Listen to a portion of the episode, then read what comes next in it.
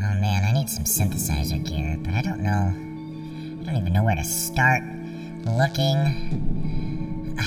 I don't know where to go, where to find the stuff. I've got this live stream event coming up, and I am just not prepared. I better get online and see what I can find. What's this? Wait, what? Patchwerks.com. Go to P-A-T-C-H-W-E-R-K-S.com for all of your synthesizer needs. Not only do they carry modular gear, but they also have standalone synths, groove boxes, and semi-modular gear, and all of the required equipment to make them all talk to each other.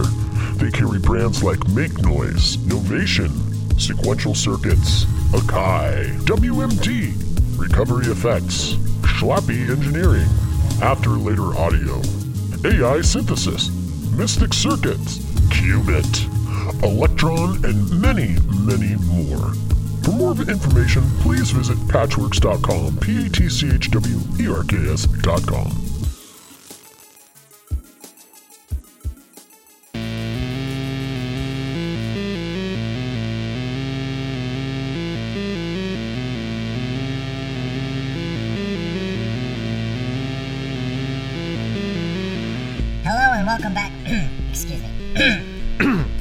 welcome back to Podular Modcast. My name is Tim Held, and we have a great episode this week. We've got Snakes of Russia on the show.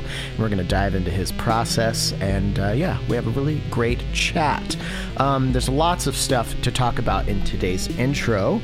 Um, so I'll start with the last time that I'm going to tease you about this information. Next week, on next week's episode, big announcement coming from myself and After Later Audio, and I'm so very excited about this.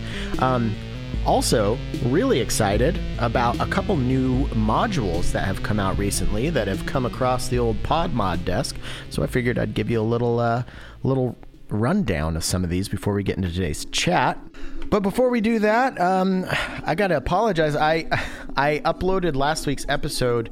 Uh, my loop region in my DAW was set incorrectly, so my entire intro was lost. Um, I re-uploaded the episode, but it was a couple days later, and most of you listen um, pretty early. So, for those of you that missed it, I talked about the Patreon, and um, kind of, you know, I realized my wife pointed it out to me that I have been um, talking about all these ideas that I want to do with the Patreon, but I'm not being specific with you about what I want to do. So here's the deal I know exactly what equipment I need to make PodMod not only a audio podcast but a video podcast. Um, so it'll live i'm hoping it will live on youtube and on the podcast players.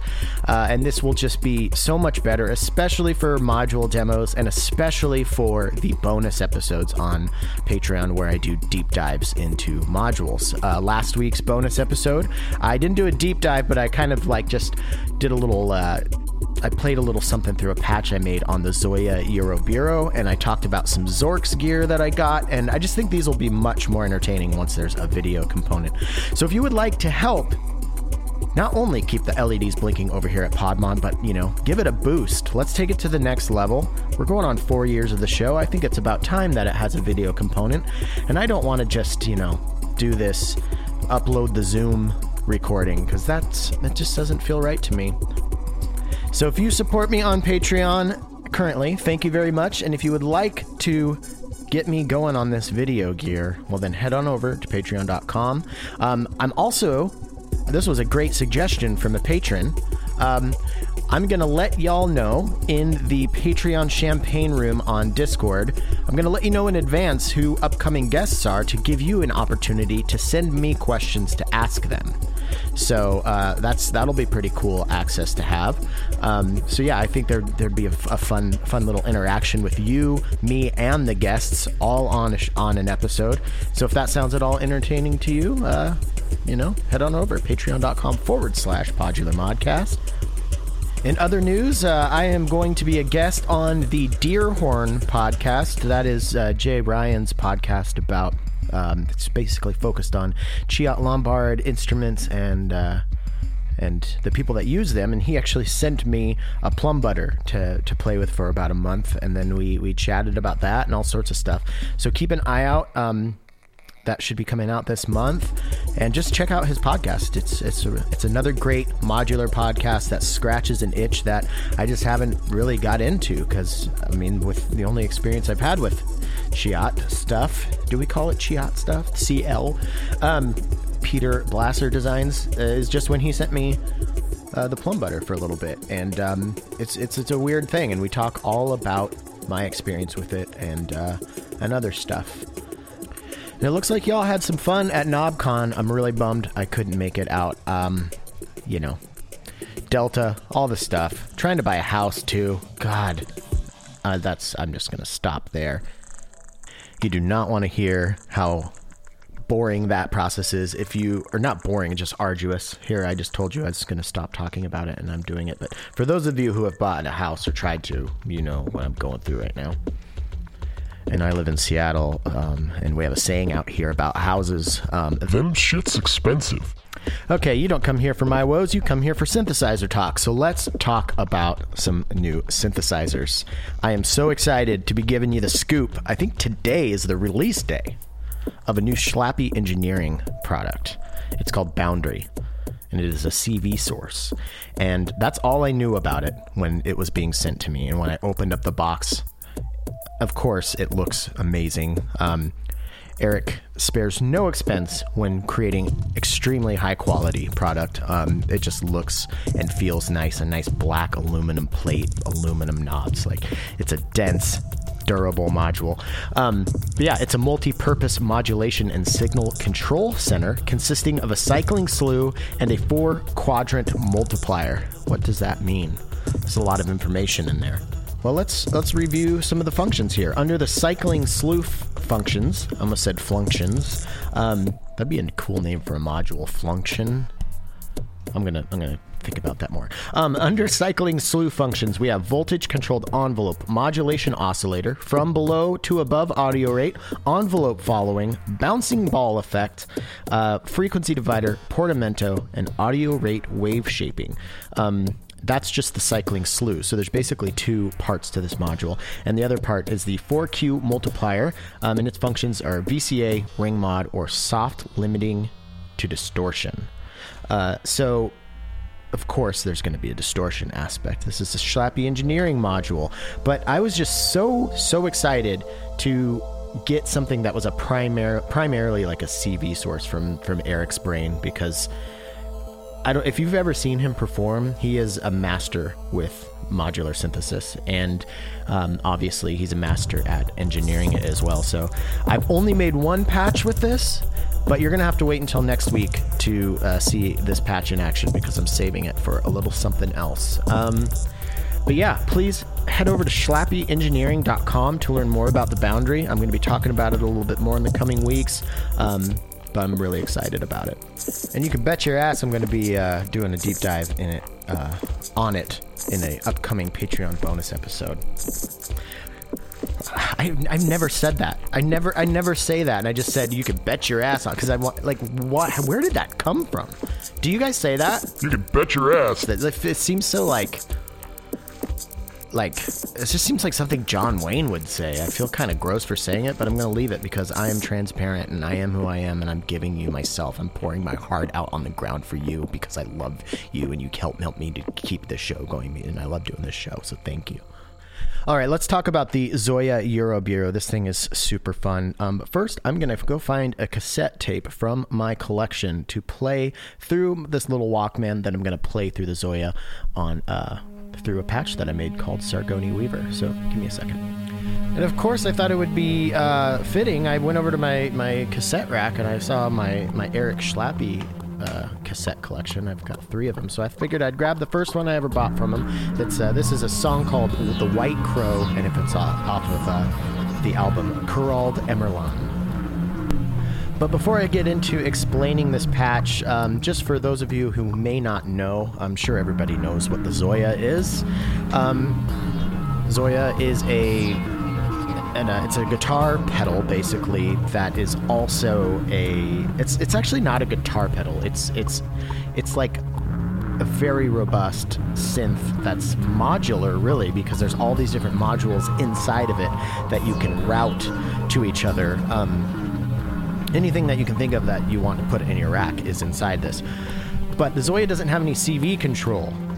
So that's why they made the Euroburo. So this is a modular version of the ZOIA. So it, what's added to it is four CV outs, four CV ins, uh, a stereo pair for in, like injecting sound into it, stereo outs, a headphone jack, and then there's MIDI as well. My favorite part about the the Euroburo is that you can get a case for it, so it actually can just be like a, a standalone semi-modular synth. So it can be like having a ZOIA. You don't need to rack it up, but it has the CV control. So that's actually how I I currently use it um, because I have the Strega and this, um, and then I'm, like my MPC, so I can keep a relatively small Eurorack setup and just have this on hand as just really anything that I could need that I don't have in my rack. Like, oh shit, I forgot to add. Um, you know, I wish I had an extra VCA. Well, I could make hundreds of VCAs on the Euroburo. Um, yeah, so this this like what's really cool about this this case that it comes with is there's a little adapter inside that you can switch uh, between 12 volt, you know, power that you just plug into the wall, or you can actually use a ribbon cable and put it in your rack. Um, I think I've been like kind of going back and forth on how I think I should. I, I would want to like try to pitch this to somebody. Do I would would I want to pitch this to a beginner or somebody who's who's you know in the middle or somebody who's really really uh, you know experienced as a synthesist? And I think it really could it could scratch itches for everybody. Um, from from beginner to uh, experienced. And I think as far as beginners go, be a great way to get into the idea of modular. Um, and it's also good, even though it is rather large HP wise, I think it would be very good to have if you only have a small setup because there's so much stuff inside of it. So there's there's uh, kind of my little my little pitch on it or spiel I would say that's that's the spiel. Um, but let's talk about what we just heard because if you if you've never heard that song before that I just played through the cassette player through it, then you it'd be hard to um, you know know what what's what. So what I'm going to do is I'm going to take a field recorder and I'm going to take the output of this field recorder and I'm going to put it through the Sargoni Weaver patch on the Euroburo and give you a little taste of what's going on. And I'm just going to talk into it. So I'm going to turn off this microphone and start talking into this microphone. Check one, two. Hello, hello, hello.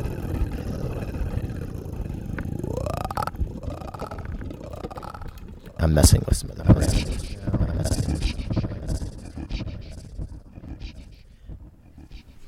Okay, so let me find a little something more interesting to put through there. I just wanted to give you a little taste. Just turning the volume up on the field recorder sounds kind of cool through it.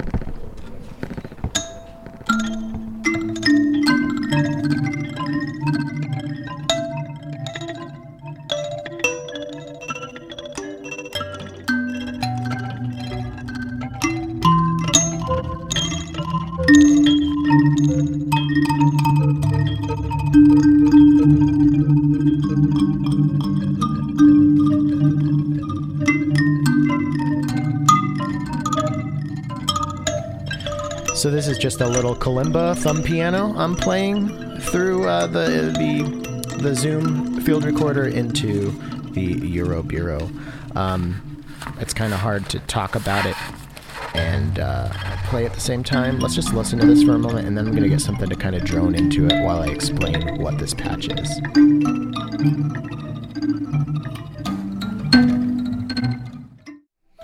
Okay, so what this is now is just the, uh, and now my voice is going to get picked up on it because I had to move some stuff around, um, which is kind of fun. Um, this is the organelle going into it now. Uh, this is a little Jenny. It's called Jenny One. It's just, it's a really nice little um, synth. You just put a little latched arpeggiator on and switch chords every so often. But what this patch is, is basically I've got two audio inputs, right? Um, they're both going through a diffuser. So that's just kind of changing the incoming sound because I don't want to take. I, you know, my big thing lately, if you listen to the show and, and watch my YouTube videos, my big thing lately is processing external sounds and doing a lot of um, just like granular effects and smearing. So I wanted to make sure that what I was doing with this patch was quite a bit different than what I do with the. Um, the Arbhar, which is just taking the actual real sounds from the surrounding area in through its external mic. So I ran it through this diffuser effect first, and then I ran the output of this diffuser through two of this like so the left channel basically is going into one granular um, effect on the Euroburo, and the right channel is going to another uh, granular effect. So they're the, the same effect, but they're um, they're set up totally differently.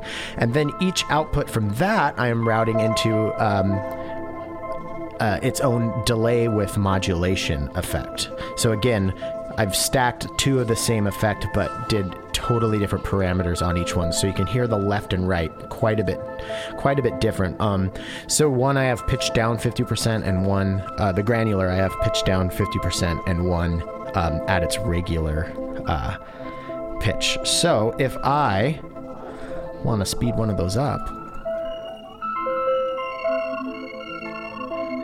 So now I've got one pitched up 100% and one pitched down 50%. So I could even pitch that left one down even lower. It gets so low you can't even really hear it.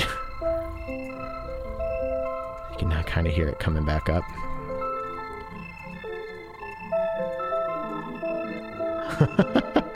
Yeah, it sounds better at 50 because especially with something like this, um, it's just um, staying in tune with itself. So I'm gonna I'm gonna bring these parameters down a little bit on the Jenny one, um, and so yeah, with this delay with modulation. Um,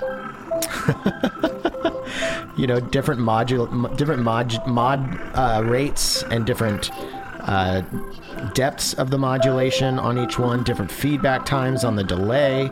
Um, and then what else? What what I really like about this patch, and what I uh, was just super excited about um, having the uh, the ability to do is, you know how much I like to use CV to shape my my effects processing, but I like my CV to be kind of in sync with what's happening and happening around. Um, so in this case, a uh, you know a, an arpeggiated chord, but a lot of the time I like to bring stuff out into nature. So if it's wind or clicks and clacks from some sort of you know chain on the side of a ferry or something, I want those sounds to be able to trigger modulation. Um, so what I've done is I've set up envelope followers on the two inputs um, that then trigger an LFO uh, and, and a, a, slew, and then um, a couple envelopes, and then I have those routed out through the the four CV outs. So I could actually route. I could use this. Um, this arpeggiated chord here to control stuff inside my modular rig. And then I've got the CV ins set to control all the different parameters that I was moving around on the granular and delay with modulation effects. So you could kind of like you can send and receive to your rack with the uh, with the Euroburo here, which I think is I don't know that, that might be my favorite aspect of it. It's hard to say. Um, there's also a freeze on the uh, the granular, so that's pretty cool. I'm messing with the granular pitch again, so you can hear it. Kind of. But yeah, each granular effect has six different parameters, um, and this is just the surface of this thing. There are, I mean, everybody knows that Empress is known for their reverbs, so there's a, a whole bunch of amazing reverbs. You could use this as just your effects uh, box, which I think is pretty something that I would I find myself doing, uh, or I could see myself doing in the future, is stripping a lot of the effects from my rack down because I like to keep it somewhat small and manageable, and just using this for uh, effects. Or VCAs, a bank of VCAs, or a bank of envelopes, or bank of LFOs, like anything that you feel like you're lacking in your case or you don't want to take up that much room in your case with, you can use this nice little box for it. So, yeah. Um, one more thing about this is it would help me and it would help Empress out a lot actually. If you end up picking one of these up because you hear about it on this show, there's a warranty card and on that warranty card it says if you heard, where did you hear about this? Then put Podular Modcast. Tell them I sent you. And if you've already picked one up, um, and you've already filled out the warranty card, uh, well, I guess that wouldn't be fair. But I guess if you if you don't want to do that, you could tag tag me and and Empress in a in an Instagram post or something. But it just it helps them with their you know their business side, and it would it would help me to uh, keep keep being able to get cool stuff to talk to you guys about. So check out the Euroburo. Really excited about it.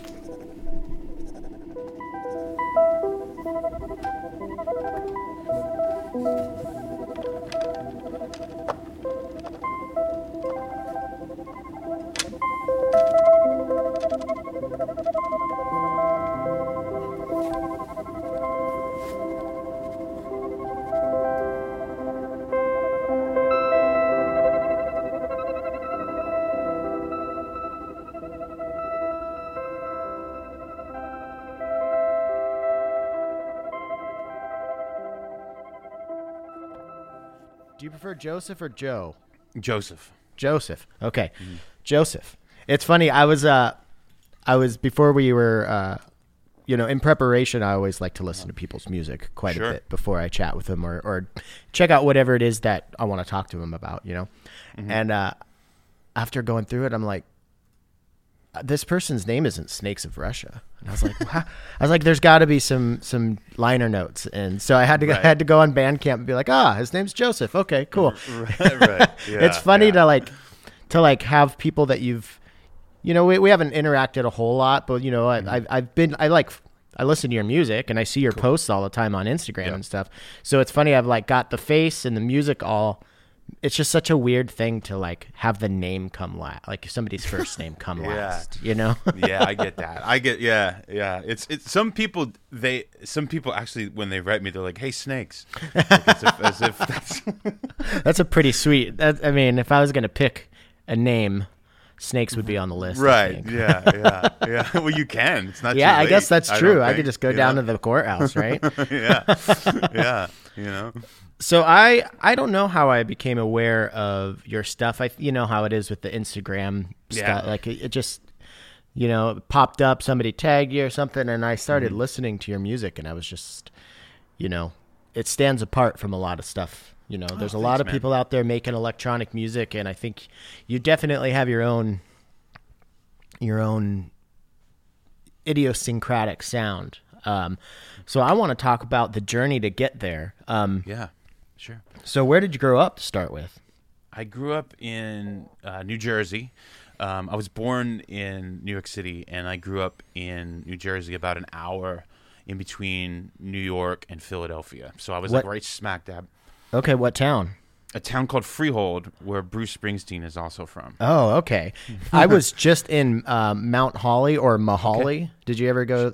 go yeah, go out there? that that would be like about an hour north of where I grew up. Okay. Yeah, I I uh, was just out there not too long ago, and um, unfortunately, I think New Jersey gets a bad rap. I think people does.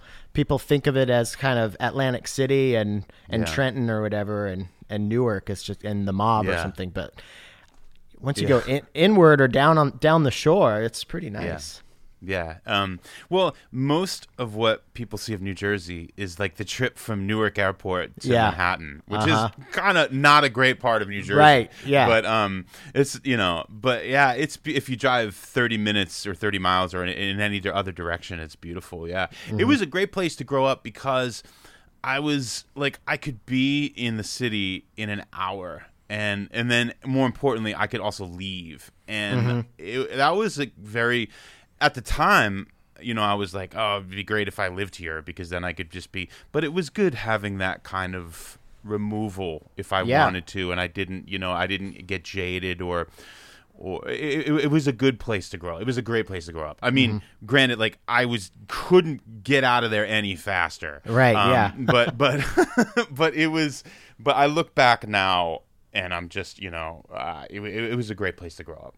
Yeah, I, I have a similar feeling about where I grew up, and I was just talking to uh, Qasim Naqvi from That I Don I just listened. I Yeah. love that record. That Yeah. record, Dysnomia, is unbelievable. Yeah, it's, great. Yeah, it's one of my favorite pieces of music. Um, yeah. it's uh, if I wish I could go back to like the time where I discovered that and uh, when I saw them live for the first time, you know, like five or six years ago, and be like, "Hey, you're not only gonna have a conversation with Kasim, but he's gonna like." Hit you up for advice on modules afterwards. Like me and him have been going yeah. back. He's like, "Hey, what do you think of this module?" And it's like, he's you know, like he's just a really cool guy, and it's uh, it's just kind of surreal, you know. It's Um, great. yeah. but yeah, we were talking about his his uh, experience of growing up, like being close enough to a city to have kind of the the boons of both the Yeah. the um, the appreciation for a slower paced life and the nature, and you know, I feel like Exactly. smaller towns, like I I grew up with.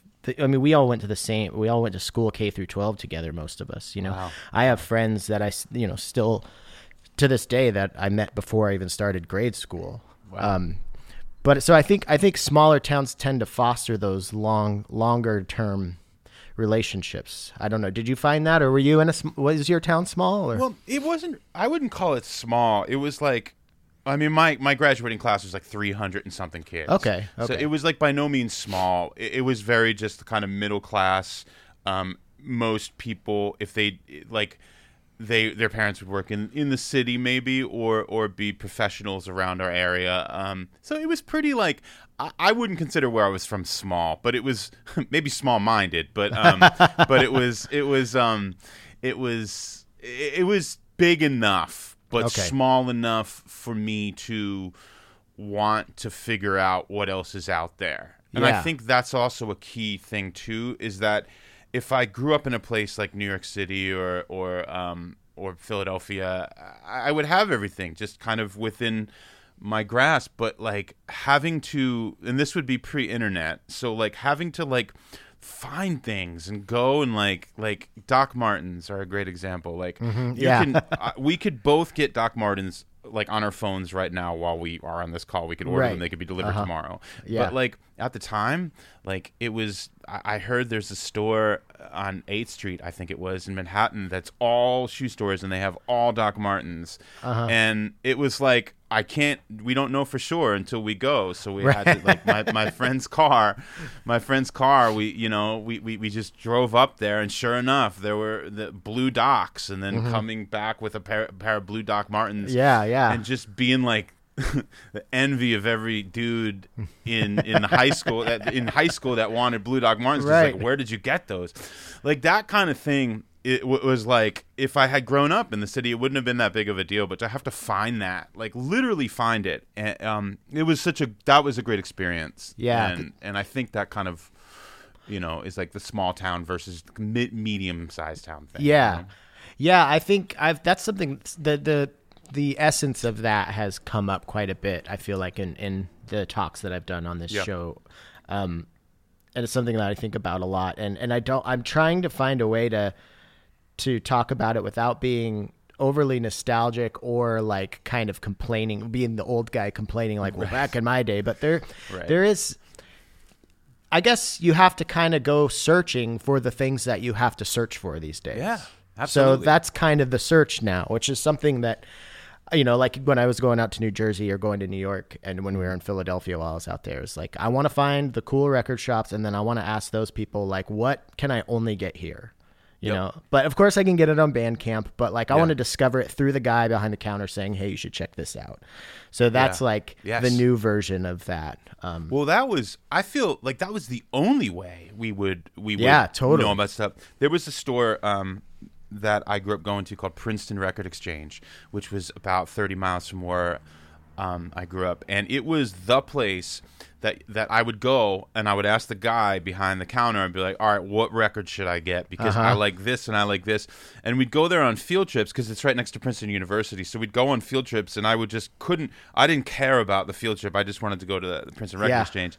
So I'd go and I'd ask and I'd ask them. Um, what what should I get? Like, you know, because it was always the coolest college kids that were working there. Mm-hmm. Um, and and they would have the best recommendations. I mean, that's how we would find out about records back then. Yeah. And some would be on the money, like, and some would suck, you know. But it Yeah. was just like that. That you know that that thing, man. You in Seattle, you guys have that one record store. Um, what's it called? Um, I have- always f- We have Easy Street, and we have Sonic Boom, and we have Sonic Wall Boom. of Sound. Sonic Boom, yeah. Sonic That Boom is one of my store. favorites. Yeah. Dude, it's I feel like somebody goes in there every couple years and just dumps their 90s record collection.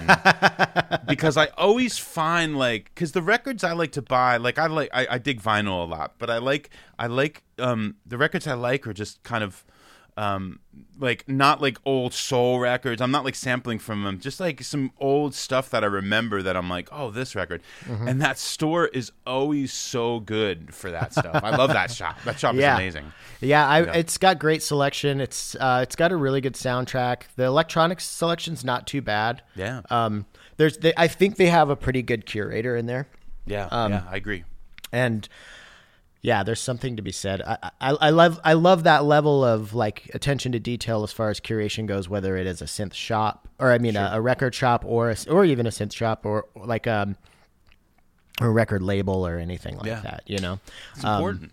Yeah, for sure. And I'm I'm happy to see that the new model of media consumption hasn't completely killed it, you know. Like I think Bandcamp has done a lot to yeah, to keep it going with allowing small labels. Like I ha- I technically have a label, but you know, I release like 3 things on it a year or something, you know. right, right, right, right. Yeah, yeah. You know, I was thinking about this the the term curator in in recently because like theoretically, right? There's no more gatekeepers. Like anybody anybody could make a record today and release it tonight and then in like a week it could be the next big thing and i think that is amazing i think that is just like I, I- don't I don't wax nostalgic in terms of like it sucked having to go through eight million gatekeepers to get your music out into the world. Um, but I think what's important and what we're talking about here and and still is in existence is curators because curators are, are not as much they're they're like gatekeepers but maybe a different it's a but I think it's important is what I'm trying to say because it's kind of like Yeah, they make I- sure that you know you're listening to the dope shit you know Absolutely. Yeah, and and so that that's what kind of drew me into wanting to do a record label and then eventually a podcast is, you know, not only did I want to like learn about this format of Eurorack, but you know, now 3 over 3 years in, it's more like I want to talk to the people that do things that I'm interested in and hopefully spread the word and other people will think it's cool, you know? Awesome. And I think that's that's very fulfilling actually. It's um I, th- I originally thought I would be able to like boost my own music from it, but I have I've haven't made as much music as I'd had thought I would doing this because I because of it I spent a lot of time doing this, yeah, yeah, yeah. but it's still man. fulfilling, you know. It's it's so that's not a complaint, but it uh, but yeah, I, I agree. I think the the the cure and, and that's why like if I find a cool record label, like when I was in Brooklyn, I found this record label called um, Almost Ready Records, but it's also a record shop. So they do all these like re re uh, reissues of these like really old punk rock, not really old, late seventies, eighties punk rock stuff, and just stuff that never really saw the light of day. They like take the time to find this and then repress it, and uh, That's great. so I just bought like a stack of tapes from them, and I like I like everything that they've done, you know. So it's like Yeah. that that kind of stuff excites me. Um, Yeah, But we're veering wildly off track. I love I love getting I love having these conversations, but I have to remind myself like we're here to talk about Snakes of Russia. yeah, Um. yeah. So I'm curious, like, did you did you go the guitar route and then get into electronic music, or were you into like the programming side? How did you find yourself? Well, where did your musical journey start? I guess as a musician. Um, really drums. I I uh, Okay. I I w- I've been into music um f- since I was you know like in really young. Like I got into music. At Can really you remember like any like I have like two or three memories of like particular Mm-hmm. songs from very young where like it's one of the only memories from those years of life and I'm always trying to mine for that from other people. Do you have anything as embarrassing as it might be? I mean mine some of mine are like Garth Brooks or you know, but like like some like a moment where you just like music you you learned how uh, exhilarating and thrilling music could be just from like a song or a particular artist or anything. I've got so many, man. I mean, Yeah. it's just been like the the um, it's been such a huge part of my life. Um, you know, I remember like my first record, um, and then you know, or tape at, at the time. Mm-hmm. But then I also remember like my first record. But I think that I, I think so. Like Michael Jackson Mm-hmm. um, was just like hearing those songs as a kid, and like I mean, because he was everywhere when Thriller Yeah. came out, and it was kind of like. So I remember the the video for Thriller. Yeah, at the yeah. time was just so unbelievably groundbreaking, and and I was really into like um werewolf movies at the time. Okay, so that was perfect. Yeah. Yeah, yeah. Um, so it it kind of tied everything together, and I think that was kind of like a good, like that, you know, and all, that kind of pop stuff that came out around that time, like Prince and everything, like Purple Rain came out, and you know, um, it, it was it, it just it left such an impression on me because it was just kind of like you know, I love I love music because of it. It got me really Well, into music. Yeah, You know? this is not to jump ahead, but it's just something I want to put a pin in. Is Mm-hmm. something about especially like that era of Michael Jackson and just Prince in general. Like this is this is like it's kind of like a, a cross. It's it's like a, a crossroads of super good production, super good songwriting, Yeah. um, and just like there's a grandiosity, like a like a like a bigness to it, Mm-hmm. like a almost like a I hate to use the word epic, but like Yeah. you know there there's like something big and pr- like it's a production, you know. Yeah. Um, and that was something that I was noticing about your stuff even this morning as I was listening to it. It's all very like it's big. It's a lot. It's cool. like very big. So I, so it seems I'm I'm wondering if that's if that's like deeply seated in there I, something. I think so because like I so I've so I mean to con- to con- I think if I continue the story and go down that hole it might answer this question that you had it was Mm-hmm. Yeah.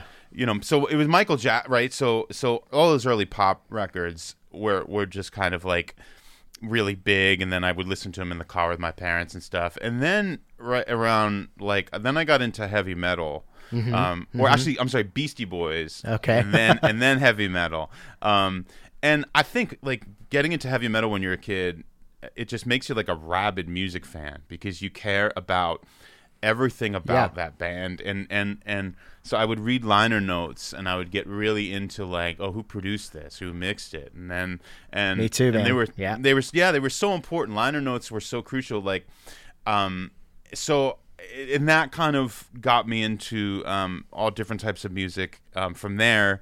Um you know discovering faith no more and then having which i did completely blindly just going into the the record store and flipping over the cd and being like oh these guys look cool and then because that's the way we used to you Uh-huh. Yeah, know because totally, i couldn't totally. hear it Yeah. and then and then i got that record and then, and then that opened up like every everything kind of opened up from there and then getting a nine inch nails record and then like that just that was probably the record that like like holy shit this guy made this with electric like with machines like and then and then being obsessed with samplers. And then because of that getting into like hip hop because of the the sampling aspect aspect of it.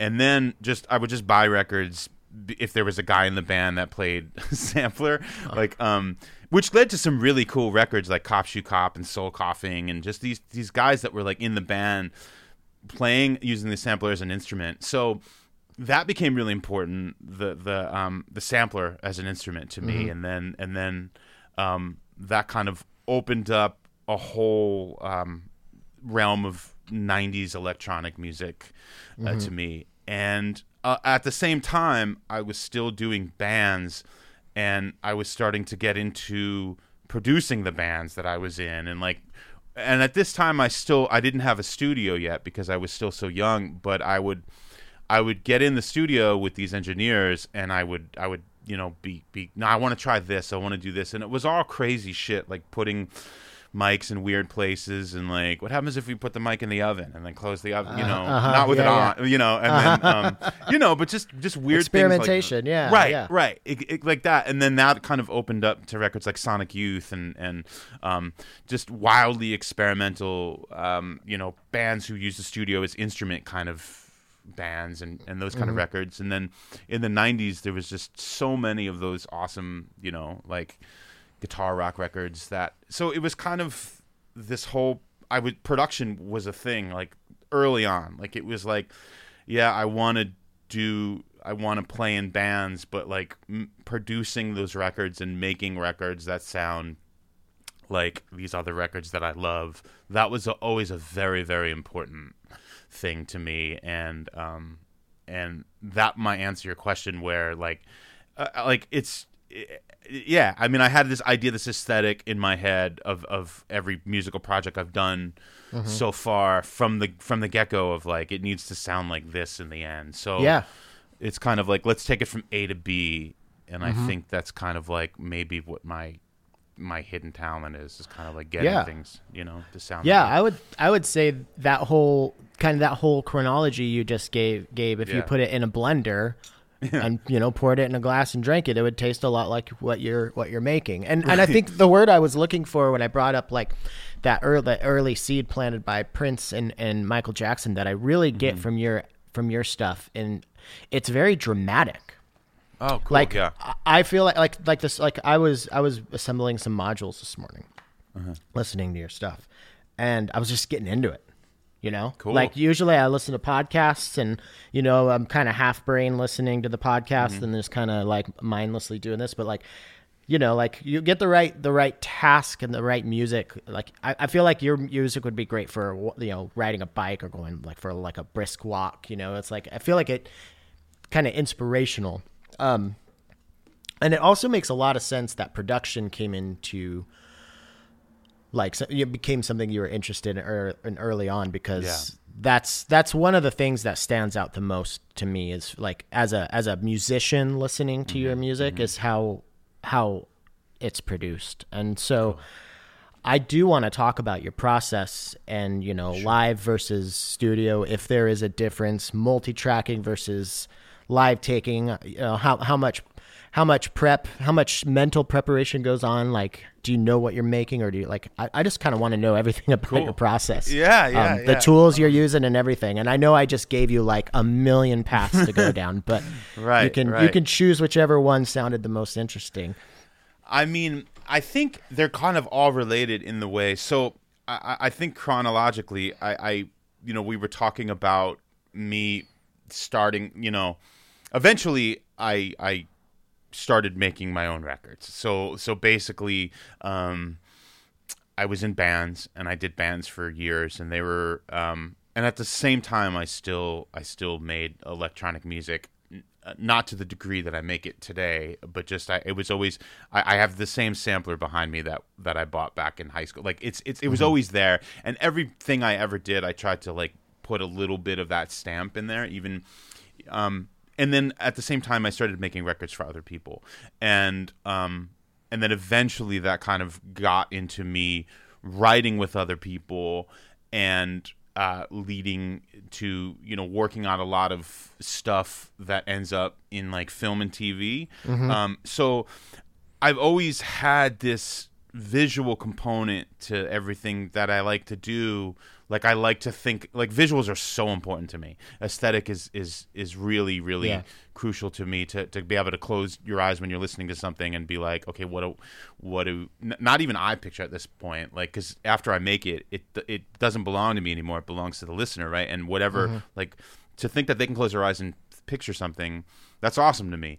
And that's kind of like what I like to. Um, I don't know, like uh, what's the word I'm looking for? Th- like I, I like to nurture and and that kind of feeling. So it's awesome to hear that that gets you know that you're that you get that from the music because that you know that means a lot. And um, yeah very evocative definitely cool and and i think so after just making other people's records for a while and then figuring it out like what what it is that i wanted to do for my own stuff because i'm i, I spent a long few years like co-writing with a lot of people and making a lot of music but none of it was my own.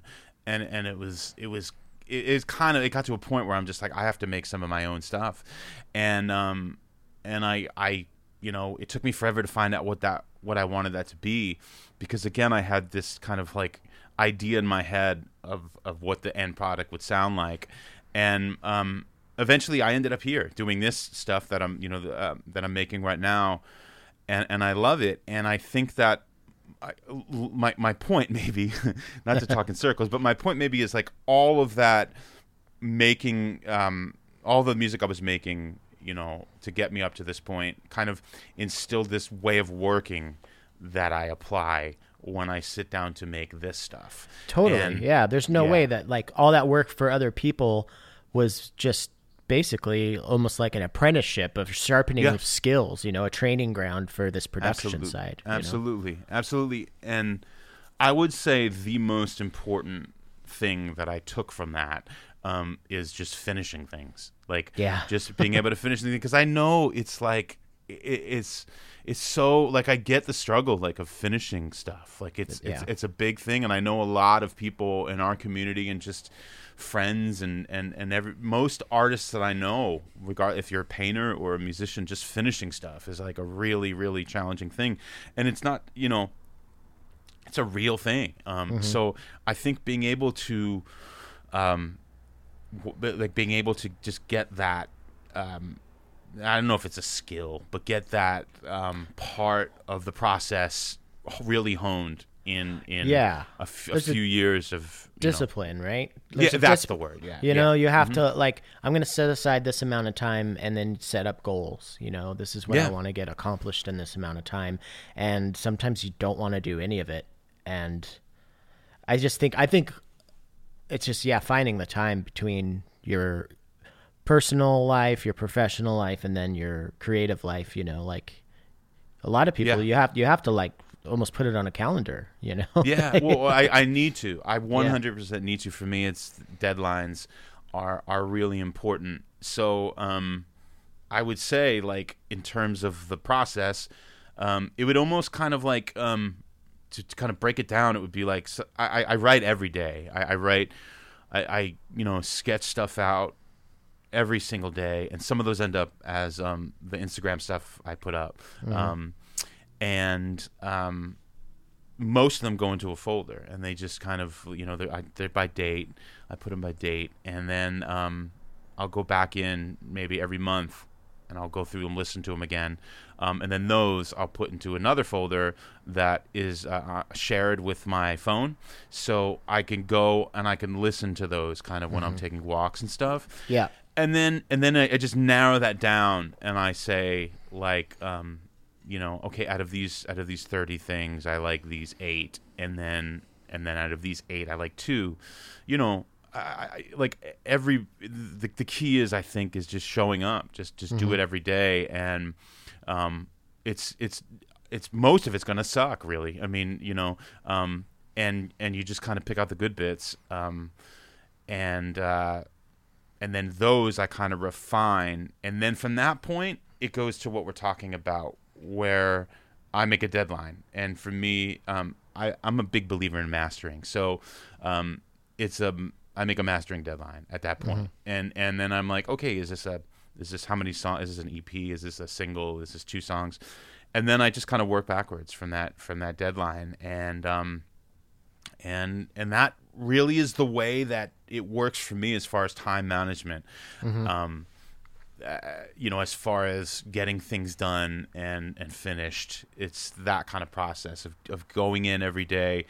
And just like that could just be like i spend one day with just a module that i haven't used in a while or i can spend one day with a piece of software i haven't used in a while. And something will come out of it because i'll take maybe maybe it's not a track or a song. Maybe it's just like kind of a, a cool sound design element or Yeah. you know a kick drum or something. Um, but i think it's important to be organized about that process and the and how you save things and kind of you know Yeah, I agree. know that you I agree. from your Yes. intent going into each Yeah. session and everything. Well, you just totally answered my question of how you seem to remain pretty prolific. Um, yeah you know, I, uh, you how many you released? What four, four or five EPs in last year or something like that? Yeah, I think. Yeah, just like a pretty. Yeah, yeah. I mean, smaller, uh, like a one proper EP, and then a, a few smaller things. Yeah. Yeah. Yeah. And I think that's good. Like especially it's it's hard to find and I'm curious to hear what you think about this, but something that I struggle with as somebody creating music is who why am I doing it? Who is it for? What do, what do I expect to get out of something that I release into the world? And and it's it, it depending on how you answer those questions, the modern climate can be kind of um, kind of daunting and to put it in a very dramatic term soul crushing. Because like you spend all this time on this stuff and you want people to listen to it. And so like in today's age it seems like there a lot of people are doing singles or eps they're smaller. You're not asking of as much of somebody because of the because of the amount of content out there asking some, for somebody's undivided attention for an hour is a Yeah. bit, it's a big ask you know Yeah, totally.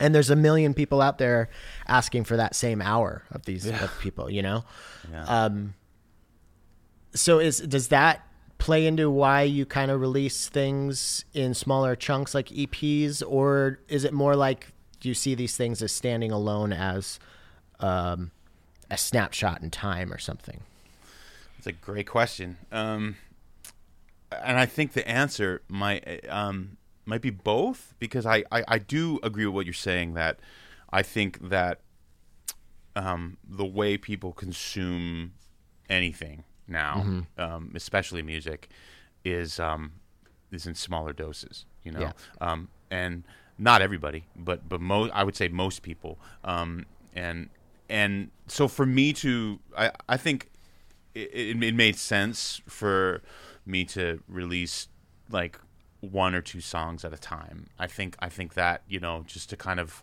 get people into what I'm doing. At the same time, I love records and I love being on the journey and and I'm one of those people that like but I think it's like it's like I take myself as an example because I think of myself as like um like I'm a pretty rabid music fan so it's like well how do I like digest music from somebody that I find so I'll listen to one song and I'll be like oh this is great. And then if I like that then I want to listen to an entire record. Right. so right. So I think about that and I think that is really important. So um but then I do think if it's like a seven songs, then those songs are going to exist as a as a body of a little body of work, you know. Whereas like a smaller three song EP, yes, those are those belong together as three songs, um, and then the the one song singles is more for just uh, you know I I, I want to be consistent in in, Yeah. in putting stuff out. And and I mean I, I don't know if even if I had the like if I would put out like an, an LP every six months. Like I don't know if that you know I mean that would just be so exhausting. Yeah, um, in- in every way in every way. Um you know so I I think I think that uh, I like this all of this said um I've been trying to like start an LP for I, my my New Year's resolution um, was uh, was okay, just clearing the schedule. We're gonna do the LP, and that was and what is it? It's August. Yeah. So it's it's you know um, and and to be fair, it's kind of like I, I like to work in a way that like I like to. Uh, not have much else on my plate, and I like to be like, okay, I got all of this other work stuff done, um, and and I got this remix done and mixed this record, and, and like I have all that done, so now I can just focus on doing this LP every day for like three months, and so I've just been kind of waiting for that moment. But at the same time, yeah. at the same time, I've been I've just been sketching every every day on stuff and putting stuff into a folder that's like, yeah, this could be cool, but um, that LP would for me would need to feel like a cohesive amount of songs. yeah so, i'm the same i'm the same Right. way when it comes to that Yeah, yeah, Yeah. yeah, yeah. S- yeah it's funny i have i have an idea well so it's not even an idea and i want to see take take with this what i take from this what i say um Sure. and just kind of i want to see how if you think of things in a similar way or how you think about it differently. But for me bef- even before i got into modular i had this this idea of, of my next full length album. And it, it and it wasn't even an idea so much as it is like a, a feeling. Like there's a Right. it's it's something. There's a seed something somewhere in there, and it and it kind of there's been a, a a a kernel of it that hasn't changed in three years, but I haven't tried to write it yet, and I don't know if I'm like still figuring out what it is or if I'm just too afraid that I can't make it happen because I've taken attempts multiple times over the years.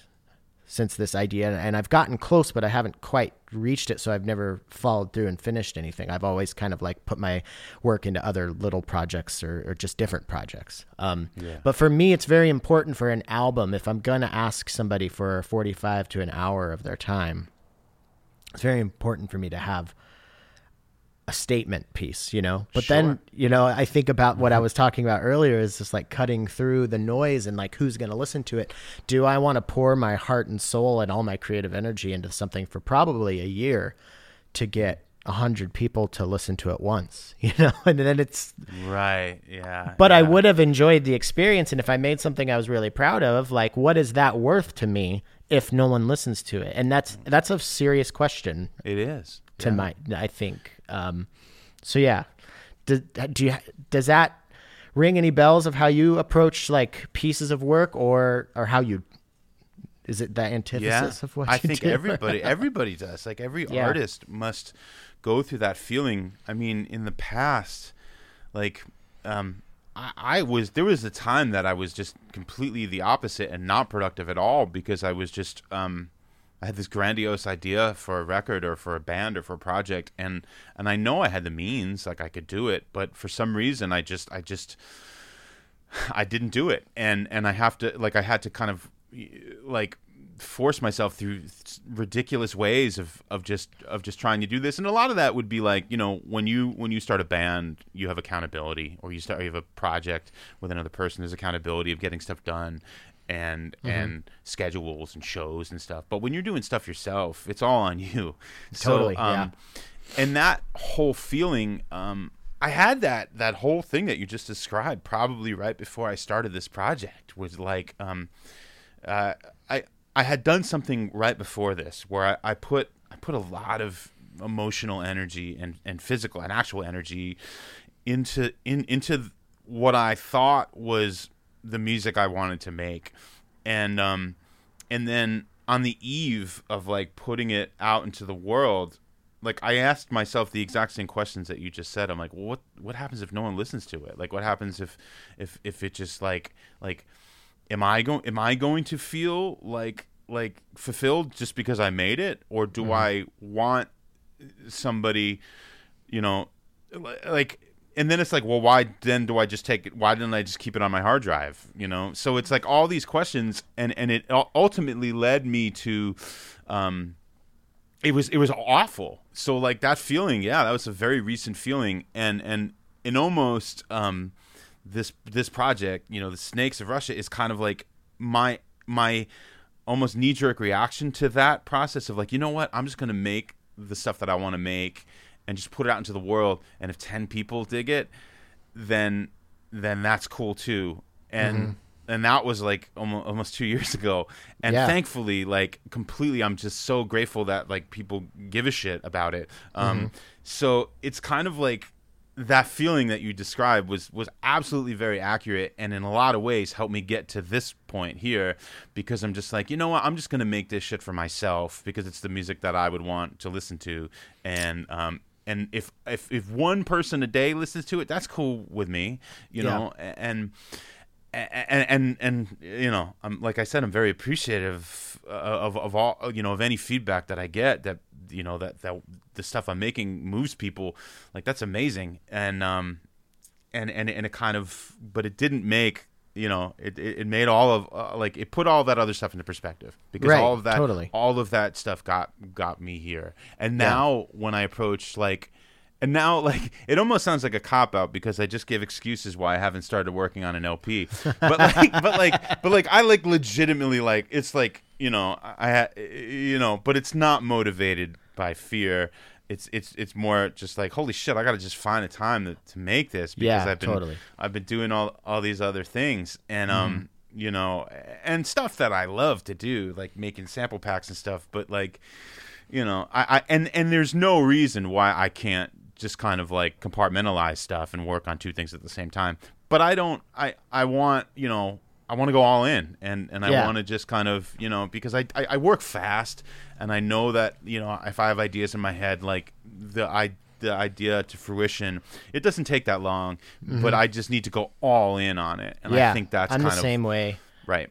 Yeah, with this kind of this like this this uh, idea that or this kernel album that I'm talking about is I, I think part of part of the thing is like what I keep waiting for a time where I can like justify getting an Airbnb for myself for the week and just bringing all the stuff out and just being like, I'm going here to do this. But it's like, that's really expensive. Um, that's a lot of time. And I really like traveling with my wife, and we only get to do that like maybe t- two weeks a year. So am I going to, I can't make one of the weeks like, sorry, babe, stay home. yeah, yeah.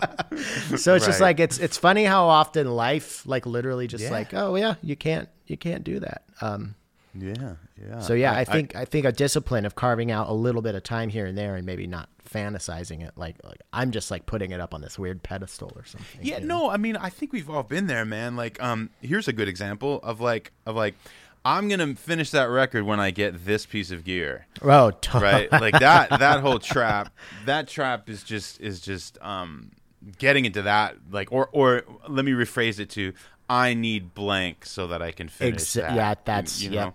I have Um, fallen into that trap many times. Yeah, we all have, and Mm-hmm. uh, and um, and I think that like like I love gear, man. It inspires me, and getting a new piece of gear, like I get to the point where like I don't learn stuff fully because like ten minutes through, and I'm like, oh, this would make a good track, and I start recording. I'm the same then- way. Yeah. right. And I think that's more important to me than than kind of you know because you can always go back in and do a deep dive on on something, but um, I think that feeling of, of of yeah of putting stuff off because of the of the gear is is a fun it's funny but it's um it, it's Mm-hmm. real. It's real. I mean we've all done it you know. I I need um you know I need this thing or this plugin or or whatever. And um you know maybe we do or or maybe we can just you know kind of know the gear that we have and and make Yeah. sure with what we have Well, not to get like too like wooey or, or or deep into it, but really like I need this piece, piece of gear in order to finish this is is the same thing as like I will start eating healthy when this you know like Mon- like Monday. we make well yeah on Monday like it's it's week you know like all these bargain like people like I've, I've bargaining with yourself to as a as a procrastination method to make any sort of positive change that I know. you know you want like it's funny sometimes I'm like think like I know exactly what I need to do. I know Yeah. exactly what I need to do. I wake up at this time, I put this many hours into, you know, and then I but I don't do it. yeah, I know, I know, man, I know. Um, yeah, it's it's it's real. The struggle is real. Uh-huh. Um, a great example would be I started running recently, and I hate it. I hate it so much. I Uh-huh. Hate it so much. It gives me anxiety the night before to, to start to do it. Uh-huh. But I, as soon as I start, and a minute in, I'm like, I'm so glad I'm doing this. Yeah, you know, totally. and and like and like it's a great. It's like it's just a great example of just like yeah, I mean, using that piece of gear as like your excuse for not starting the record, and like that's a real thing. We've all been there. I've been there. You know, um, you know, I so I I I- found myself recently. You know, speaking of gear, I, I found myself like you know being like, okay, this I have enough now to make the kind of record I want to make. And and I think that's an important kind of milestone to hit.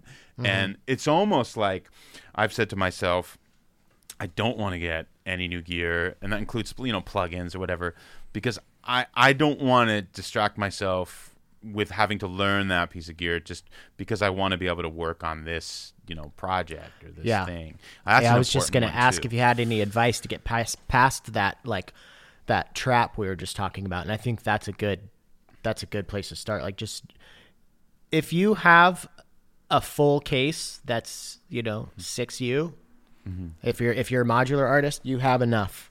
If you have a Yeah. DAW and uh, a MIDI controller and you like using soft synths, you have enough. You know, like Yeah. there's like that's a, and, and it's funny it's this has come up so many times too but like really like the as you gain more experience and i've talked to more and more experienced people the smaller their rigs get Yeah, typically you know That's like true.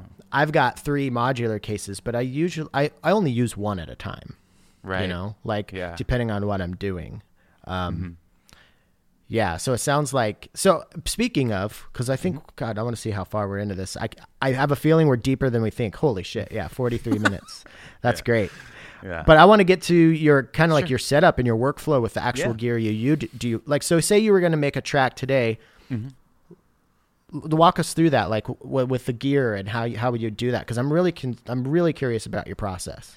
So I would be, let's just say, okay, as a good example, like so I just I I got um like my last piece of gear I got was um was synth wise was the OB6. So um so I would I would say um I would start just I'd pull up, you know, start messing around, get some patches going, put it through some effects and and and just play, just play stuff and then and then once a good idea kind of oh that sounds cool. Like let, let me so I, re- I record that fast. And and this this goes with, you know, when when I'm patching um as well and it's it's only the modular case and um it's as soon as I get an idea, I like to just get it in the get it in the computer, get it in the Mm-hmm.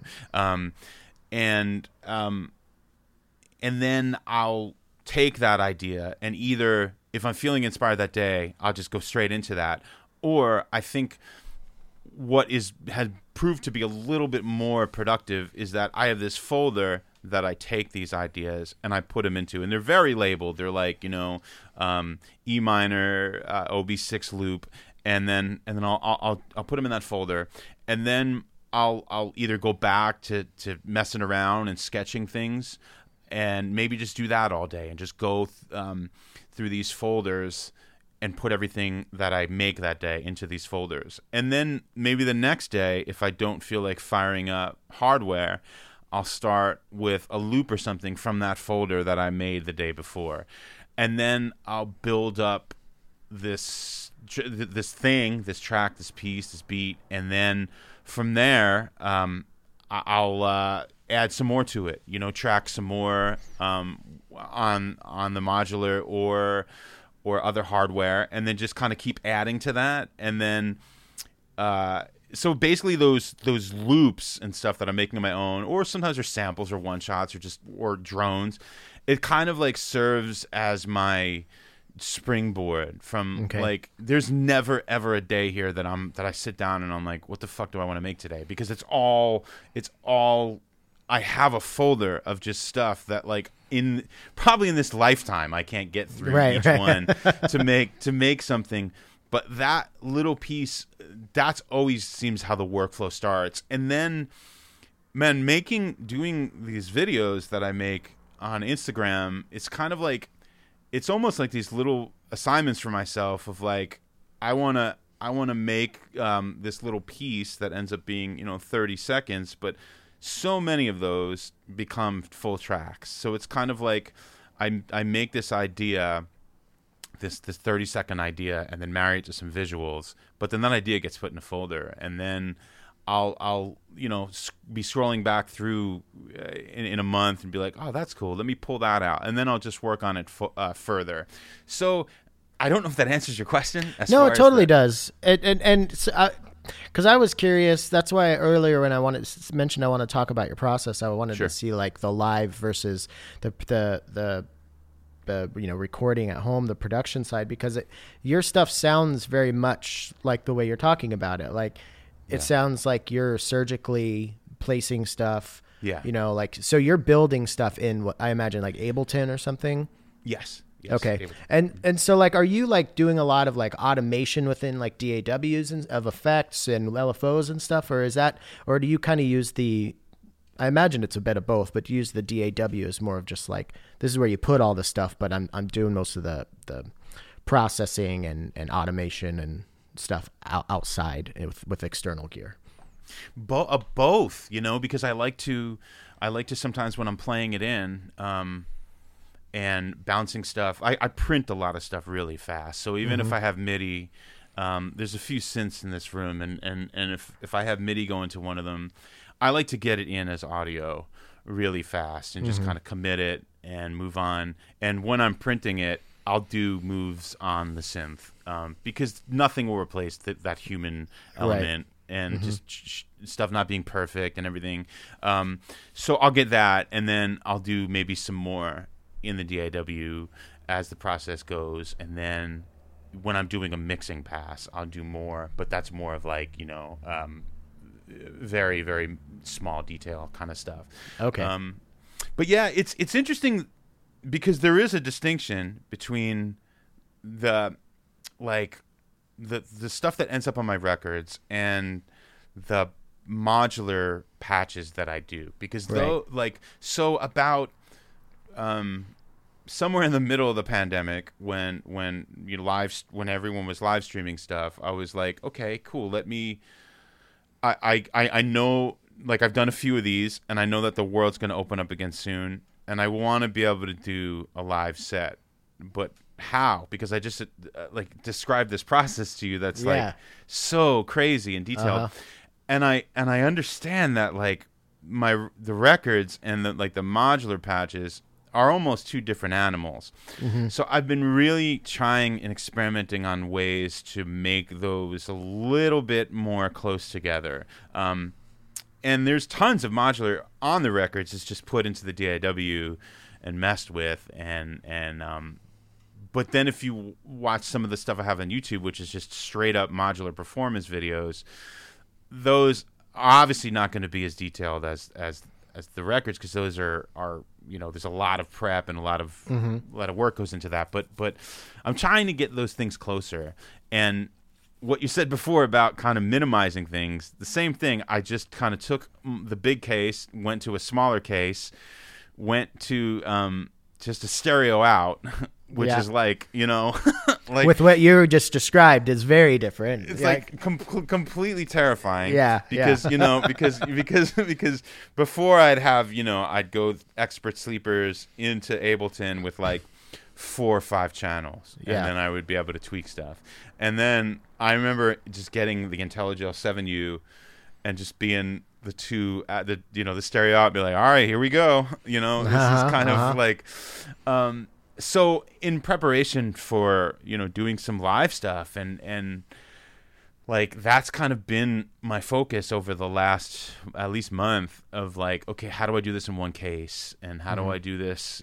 And and how but then again how do i make the two things kind of feel a little bit more I, I wouldn't say they're not cohesive because if, if, if, if one likes a song that's on that I've put out, they'll probably like a, a live patch that I have up on YouTube, right? So it's kind Yeah. of like the same idea, but but I want to make those two things a little bit more um, uh, in line with one another and kind Yeah. of in, in but more more in terms of not final outcome, more in terms of process.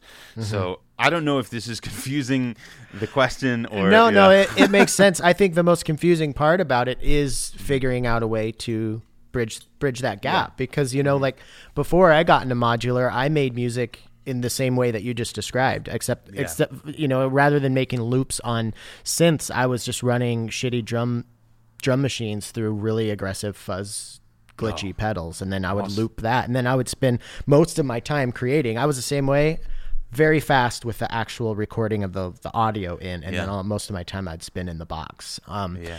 And that was the plan for modular. I was like, oh, mm. if I could get these cool sounds out of shitty drum machines and fuzz pedals, imagine what I could do with modular. And then I just dove in to modular and I haven't really gone back to that old way. Yeah. I'm getting more and more curious about trying to go back to that older way, but then Sure. it brings up that question of how do I perform this live? And hopefully, here we go. I may have just fallen into the trap, but hopefully the answer is the MPC one that I just got.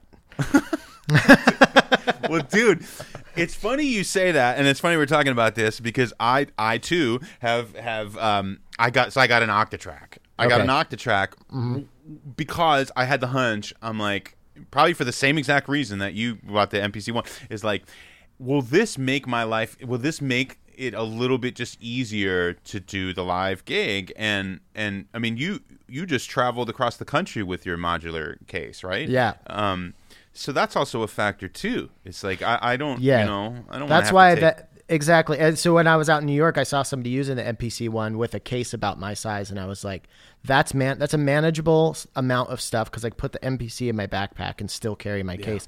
Because I've been doing live stuff, like I've been just trying to make Seven U work, and yeah, you can do that, but I can't do what I want to do with that. exactly. So Yeah, exactly. that's, That's, really what it comes down to. Yeah, that's that's um, man, that's that's you hit it on you hit the nail on the head with that because it's I, I had a seven U, and and I had it was I mean the mixer takes up like a quarter of that. Yeah, right. So so it's it's it's um and then I'm like, all right, I need another seven U, and and I did, and I had it, and it and it felt good, but I I said, um, man, this is just going to be a pain in the ass to transport unless I'm playing around the corner. So. Mm-hmm. Right. uh and that lasted like literally just a few weeks. Yeah. And then and then I I- looked in to the Octatrack as ways that I could um I could kind of get not get rid of that's too harsh of a word, but but just kind of like be able to do more things with less space in, in the case. But at the same time, what I'm discovering, and I know like two percent of this piece of gear, it's so deep and so heavy, and I Right, just got it yeah. like. Um, but what I'm learning is that it's actually making it easier to do more things in the case on its own, and and treat them as a separate thing because I know like the the basic things like sequencing and um and drum programming are covered by the Octatrack and then it's all going through there as my mixer so it's kind of like uh I, I it's it's I don't know my point here, but it's it's becoming easier to do what I want to do in a live Yeah. setting. But Yeah. more importantly, I think it's going to be easier to to bridge the gap between the, the the records that I like to make with a lot of editing and processing in the DAW, and if I bring that to a live setting, I, it, it could still hang without me having a lot a laptop in front of me, and I think Totally. that's the end the end goal here.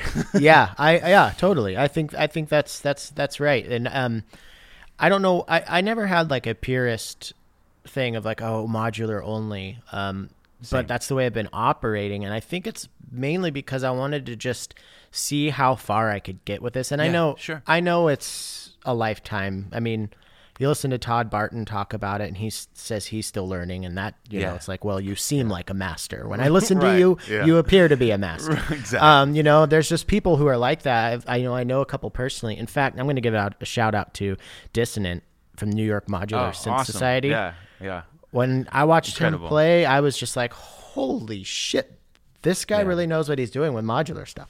Um, Yeah.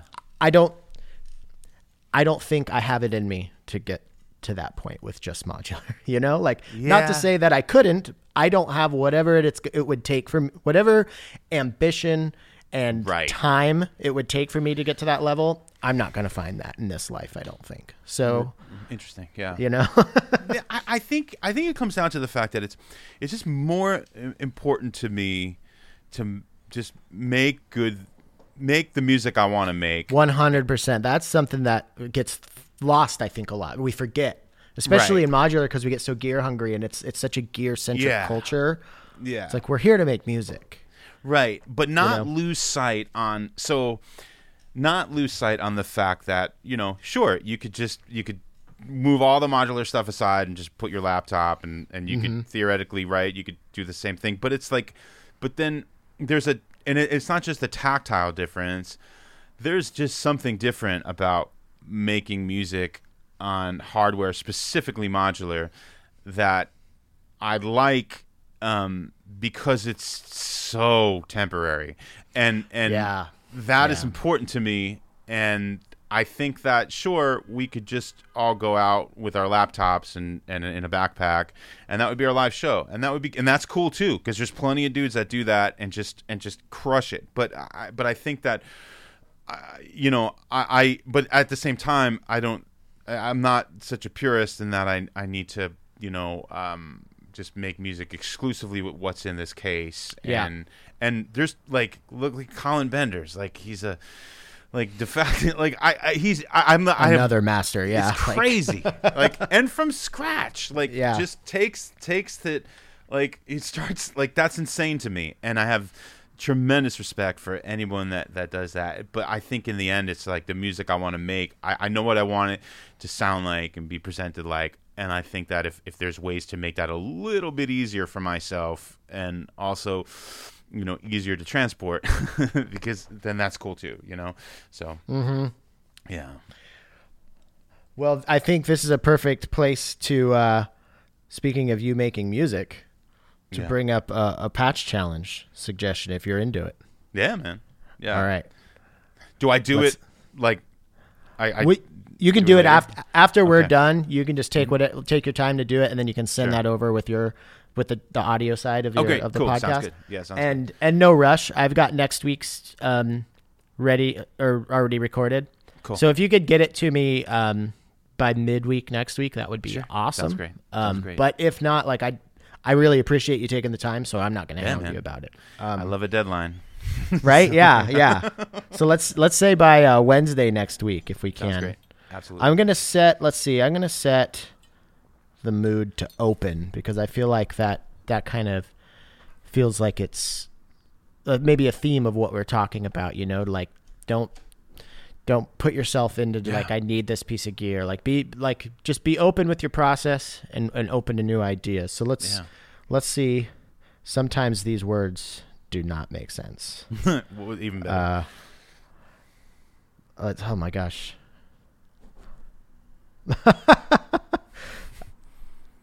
this oh man, this is especially bad today. I'm curious. I know they don't even like they literally don't like accordion door vivo. I don't even know what that means. All right. Uh what? I, I think we're what about cracked arch? Ooh, that's good. I like that How a lot. yeah, cracked arch. That sounds kind of cool, right? That sounds great. I, yeah. I could see I could see that. I could see like in your style, like you have a definitely an aesthetic with like your album art. I could see like a, a like a black and white like photo of like uh, arches in in uh in Utah or something like but cracked and kind of looking a little satanic Crumbled. or something. Yeah, yeah, yeah, yeah. That's fun. awesome. Well, Yeah, this was this has gone by so fast, which is always the Yeah. marking of a great Crazy. conversation. Um, I really appreciate your Man, time. it was so much fun. Um, before we are done, is there anything you'd like to scream from the modular mountaintops? Man, stay in school.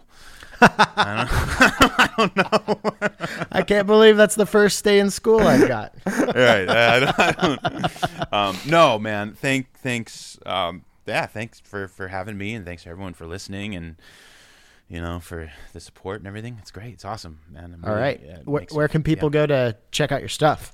Um, uh, snakesofrussia.com leads to uh, Bandcamp, and and then I'm very active on Instagram. So this Instagram slash Snakes of Russia.